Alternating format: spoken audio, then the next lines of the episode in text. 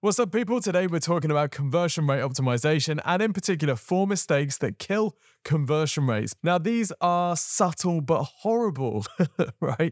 We're going to look at how some of these mistakes are being made on some of the world's biggest brands, sites, and companies that are spending vast amounts of money on paid traffic. They're driving that traffic to sites that isn't converting particularly well, which is just a chronic shame. A high conversion rate is usually one of the top goals of marketers and marketing managers, and it's easy to understand why. Getting traffic to your website is usually the thing that costs money. Once it's on that, once the visitors are on your website, converting them into leads or sales usually doesn't cost very much, if anything at all. So it makes sense to focus on that piece given that it's the fastest way to increase the volume of leads and sales that you're getting, even if you don't get any more additional traffic. Now, today we're going to be breaking up our areas of analysis into four areas. Firstly, design over customer experience. Secondly, asking for too much too soon. Thirdly, unenticing CTAs. Oh, uh, there's nothing we hate more than an unenticing CTA. And fourthly, overbearing forms. Okay, going to be talking through plenty of examples. If you want to watch the YouTube version of this, then you can head over to our YouTube channel. Just go on Exposure Ninja's YouTube channel and search for conversion rate, and you will find it.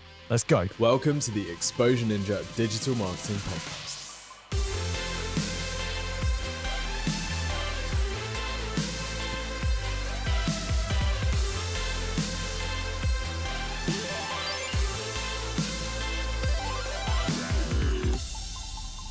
Welcome to the Exposure Ninja Digital Marketing Podcast. My name's Tim. I'm founder of Exposure Ninja. We're a digital marketing agency to help our clients get more leads and sales through their websites. And one of the areas that we focus on intensely is conversion rate optimization because it is a very big and strong lever to generate a higher return from your digital marketing spend.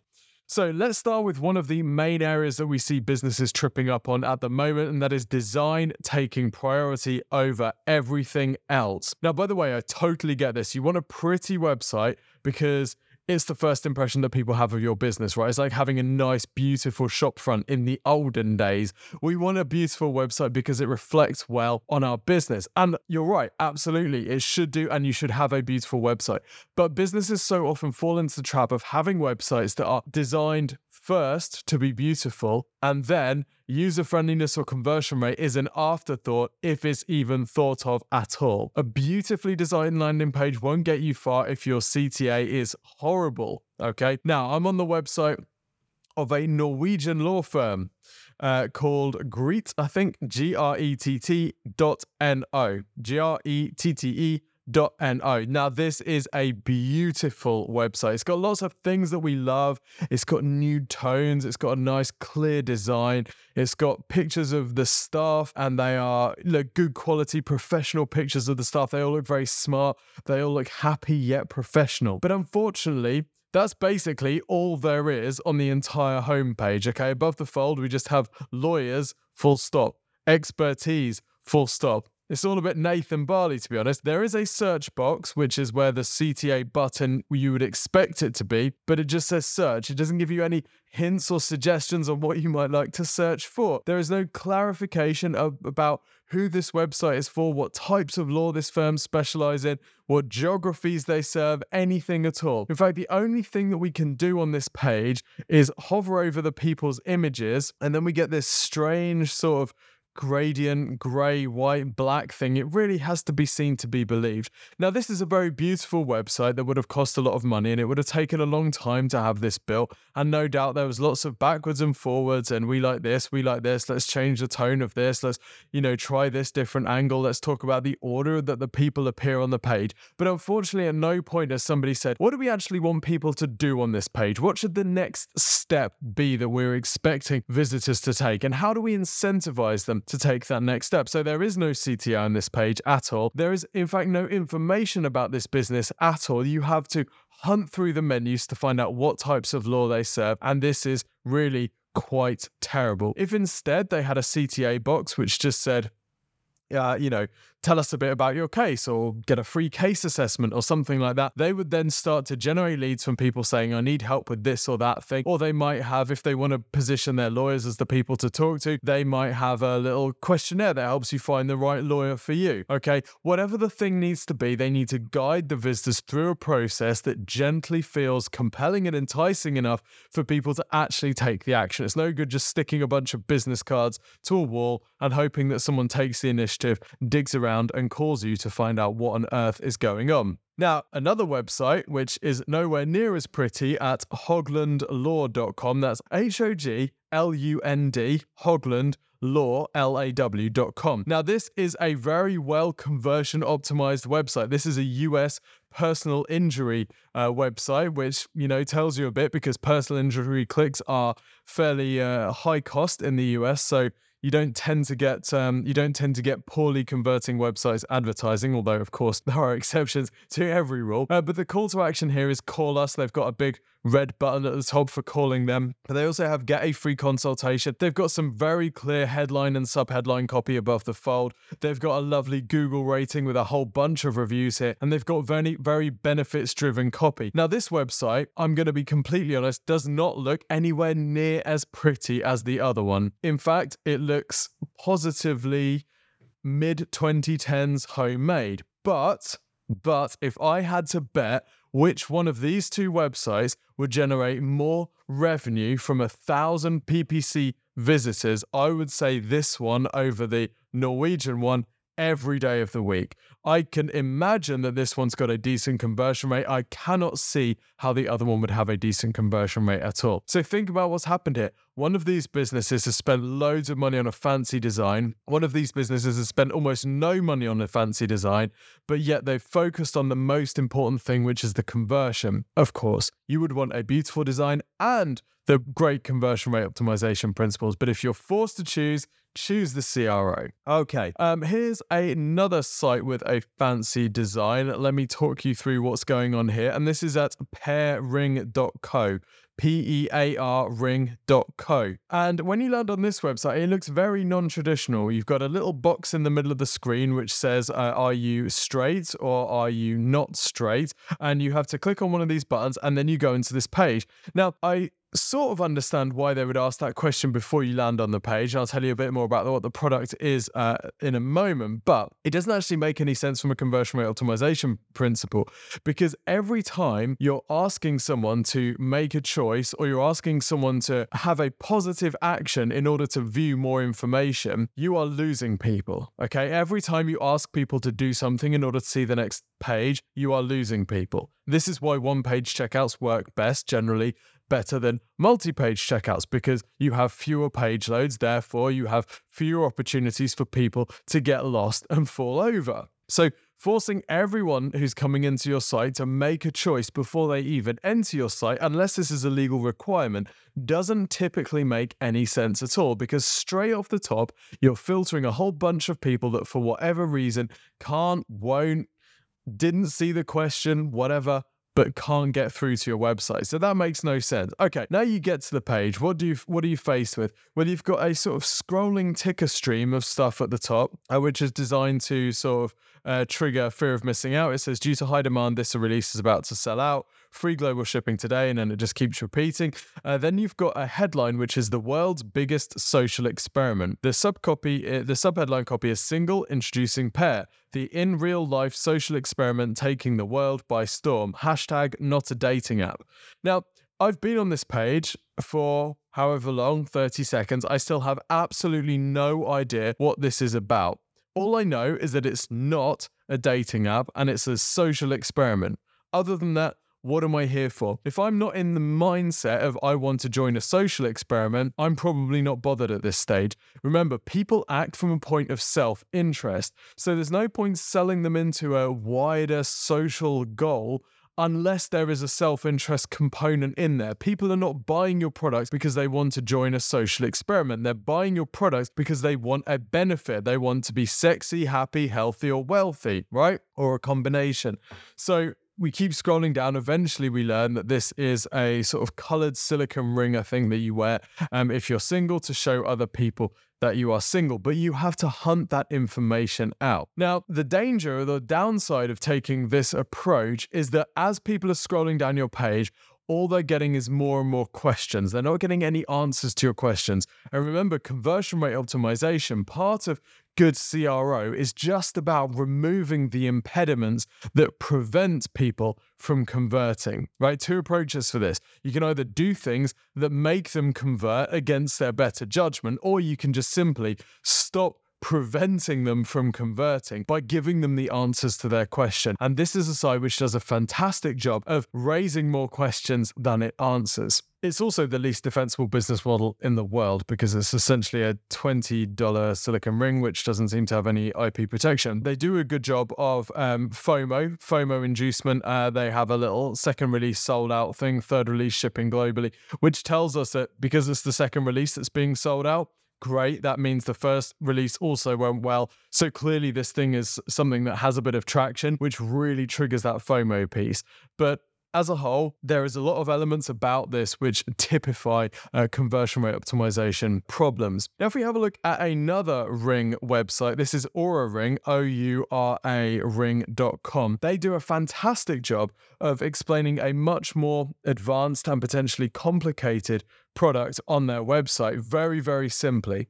So you can go to the website or watch the YouTube video to see the walkthrough of this. But above the fold, we have the copy, the most trusted smart ring health tracking wrapped around your finger, track your sleep, activity, and recovery in style. Shop now. Boom. Everything that you need to know about that product. If you wanted to, you would then have enough information to go through and have a look in the shop and, and check out the products. If you don't want to, there's plenty more information on the page. And the information hierarchy on this page is brilliant. I'm not going to talk you through every piece of copy on this page, but it's incredibly well thought through. They've really examined the information that people need to know in the order that they need to know it in order to then go through and make a purchase. And as you go down the page, you have this shop now CTA echoed in every section. So as soon as you're ready, as soon as your particular brain gets enough information in order to know that you want to take the next step, you can see a CTA, you know the next thing to do. If you don't have enough information, you can click through in any area to find out more information. So it's essentially a sort of choose your own journey approach to CRO where you can get as much information or as little information as you need but you are always within one page. You're always always within one page scroll of a CTA, which makes this page very, very conversion focused. So make sure you're answering any questions or objections your potential customers might have before you're asking them to take the next step. And whatever you do, don't prioritize design or mystery over the customer experience. Okay, Next thing we're going to look at websites that have a pop up which ask for too much from the visitor before they've had a chance to look at the site. Now, this falls under the category of too much too soon. These websites that ask for too much information before they've justified the collection of that information. So I'm on the website of Shein, S H E I N dot com or dot co dot uk. Uh, everyone's favorite fast fashion site and uh, favorite asterisk fast fashion site. And on this site, you get a fairly typical sort of e commerce pop up where you've got some offers in the pop up as soon as the page loads. But the difference here is that rather than just asking for your name and email address, they're actually asking you to register an account on Shein before you get access to the discounts. Now, I question the wisdom of this, to put it mildly, because we've seen the data that tells us when you have an e commerce store, you ask for name and email or name and phone or even just email and just phone um, and then you give them a discount so you either text them the discount code or you email the discount code and then you've got that piece of customer data that you can then follow up with them and you can build a list with them and you can target them you can retarget them whatever you like to do based on that session that they've been on your site but asking them to sign up for a full account before they've even had a chance to look at the products doesn't make any sense to me. Remember, they've just landed on the page here. They haven't had a chance to dig through all the products. They haven't had a chance to even ascertain that this is a site they would like to buy from, and we're already requiring them to sign up for an account. So a little bit too much too soon here. Now, if you co- contrast this with the pop up on lucyandyak.com, this pop up appears after 10 seconds, offers you a discount code in, in return for just your email address. So much lower commitment level. And the fact that it asks for your email address after 10 seconds means you've had a bit of time to familiarize yourself with the site, have a look at the products, and decide that this is something that you would like to buy from, that you would like to proceed with. Don't forget, people might not, or people might click out of the Shein pop up, not because they don't want the discount code yet, but just because they haven't fully confirmed whether they want it yet. So I might want to buy from Shein. I might just not know if that they sell the particular product that I have yet. So it's not like I hate the company. It's just like I might not be in love enough with the company, ready to give them all of the info that's required for a full website registration. So it's not asking people to sign up for the website when they might not yet be familiar enough to make that decision. So, good idea to review any pop ups on your website. Make sure they're right for the stage of the customer journey where visitors are actually at. Now, next up is one of the biggest CRO sins, where we still see it everywhere. This is basic, dreadful CTAs. You know, the stuff like contact us or find out more. Well, one of the most common devastating CTAs is the get started uh, button, particularly when the audience doesn't yet know what they're starting. And I'm on plaid.com, which is P L A I D.com, and uh, I get a headline here one integration, all of open banking. Plaid is a world leading network, data network, and payments platform to help you cut costs, onboard, and convert more customers. So, a fairly complex value proposition, but something that has a lot of value. Unfortunately, the CTA is get started. So, if you click on get started, what do you expect to happen? Well, it's bad enough to have a get started CTA, but to pair it with the contact sales CTA form, which is possibly the only thing less appealing than get started, is frankly just a sin. Um, yeah, I mean, contact sales we've always had an issue with this as a, a CTA wording because you know you ask a room of a thousand people what their snap judgment is about salespeople. And by the way, I personally love salespeople. We have a great team of salespeople here at Exposure Ninja. We have loads of clients that have fantastic salespeople. I'm a salesperson at heart, and yet the connotations people have about salespeople are on the whole negative. So if you have a call to action on your website, which is contact sales, how attractive really is that? Who are you expecting to attract from that? And who are you expecting or who, who might you repel from that CTA? There's another site that has a contact sales CTA. That is Brex.com, no relation of Brexit, uh, which I hear is a term of critique that is used by young people in this country for things totally unrelated to Brexit. That is a tangent. Anyway, Brex.com says control all your spend in one unified platform. The CTA button is contact sales. They use that above the fold. They even use it in their top navigation as well. Now, again, we've talked about why contact sales isn't possibly the greatest CTA in the world, um, but to Brex's credit, they do have an alternative CTA which is open an account. Now, while this is a, I think this is a, uh, it's like a global um, credit card and business card expense management software. So, yes, you do want people to contact sales, but what's the thing that you actually want people to do? They might want to get a quote, they might want to understand how it works, they might want to get a demo. There's something which has a higher perceived value than me talking to your salespeople who are probably going to try and close me on something I don't really like as and make me pay more than I don't really need to spend, right? That's the perception that people might have about sales. Whereas, you know, if it's get a quote or book a demo with one of our helpful advisors, that's a completely different mindset that someone is going into and a completely different uh, sort of threshold for them being willing to take that action. Now, the secondary CTA, as we said, is open an account. Now, we don't mind this because it is a fairly common uh, secondary CTA for modern banks. If you see modern banks, a lot of the time the um, account opening procedure is very streamlined, it's very slick because they appreciate that that is you know the, the modern way where you just want to do something without having to talk to people you just want to play with it have a look and see how it works on your own without being pressured into doing anything. So it's a good idea to have some sort of cta like that if your account onboarding experience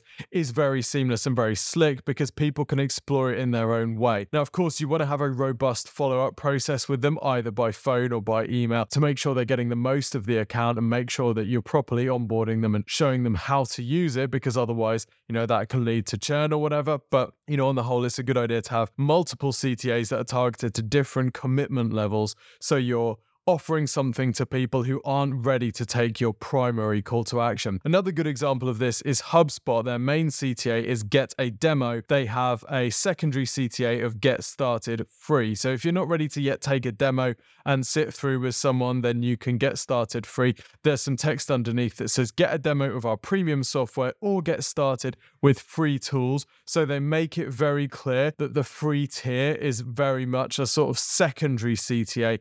If you want the best stuff, you have to get a demo. So I really like that. I think it's a really smart way of using those primary and secondary CTAs. Here's another CTA conversion rate killer, and that is long and complicated forms. Now, I know that your team, your sales team in particular, want loads of information about your prospects prior to talking to them because that allows them to pre qualify and to do all sorts of background research and digging. And you might need to get lots of information from people in order to validate whether they're worth your time, if they're a lead or if they're a, you know, a purchase. And obviously, you want as much information about them as possible so that you can, um, you know, send them stuff on their birthday and make sure you're targeting the right products to them in your follow up email and all that type of stuff. But there is a point where asking for lots of information, particularly if it's not warranted, can lead to a precipitous drop in conversion rate. Now, I'm on the website for the band gangofyouths.com, and their mailing list is a particularly egregious example of this. If you want to sign up for the mailing list, um, which by the way gets you more uh, which gets you new music, merch, and shows. So it's basically just a newsletter. You're asked for your email, fair enough. First name, fair enough. Last name, really? Date of birth or birthday, okay, so maybe they want to send you something for your birthday, potentially. Then your address, including your street, your address, uh, your city, your state, your postcode and zip, and your country. Not entirely sure why they need that unless they're coming to meet you outside your house and your phone number as well. Now, that seems a little overkill. Of course, there is a world where that makes total sense. If they want to send you stuff, for example, through the post, then that's totally fine. But the important thing is explain that in the form. You know, you get the form field, you get the title of the form field, and you get a little description that you can put underneath. So, say address. We like to send our fans little things through the mail every so often. If you would like to receive these optional gifts, then tell us your postal address. That's going to get a much higher conversion rate than if you just meet someone on the street and say, hey, can I have your address, please? Same with phone number.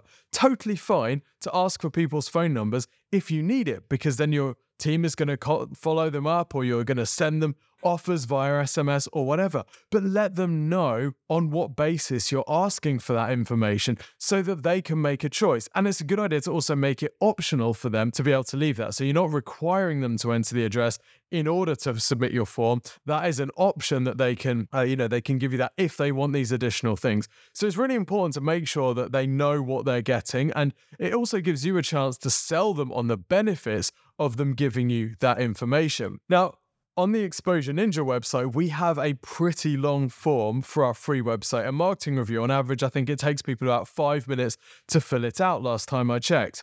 But we actually do that for the exact same reason that Gang of Youths ask for all these information, all these bits of information, but sort of accidentally. And that is, we ask for a lot of information actually as a conversion rate suppression device.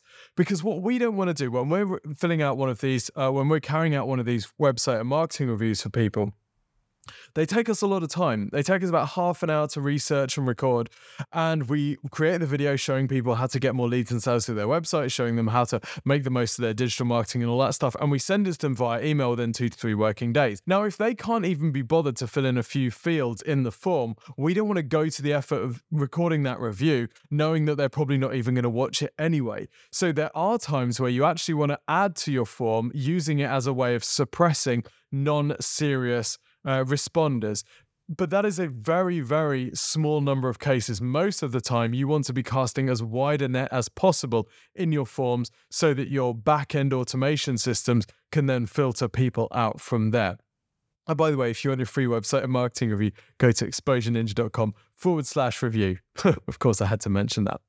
Now, sometimes we get it, right? Forms get added to over time because, you know, someone new comes in at marketing or someone new comes in at sales and says, hey, it'd be great if we could ask for this. It'd be great if we asked for this. And then, you know, service team says, hey, it'd be really useful if we understood exactly how many people the company had in their team or whatever. And over time, you end up with these long, bloated forms. So it's a good idea every so often to just revisit all the forms on your website and check do we definitely need each of these pieces of information in order for us to move this prospect to the next stage of the sales process?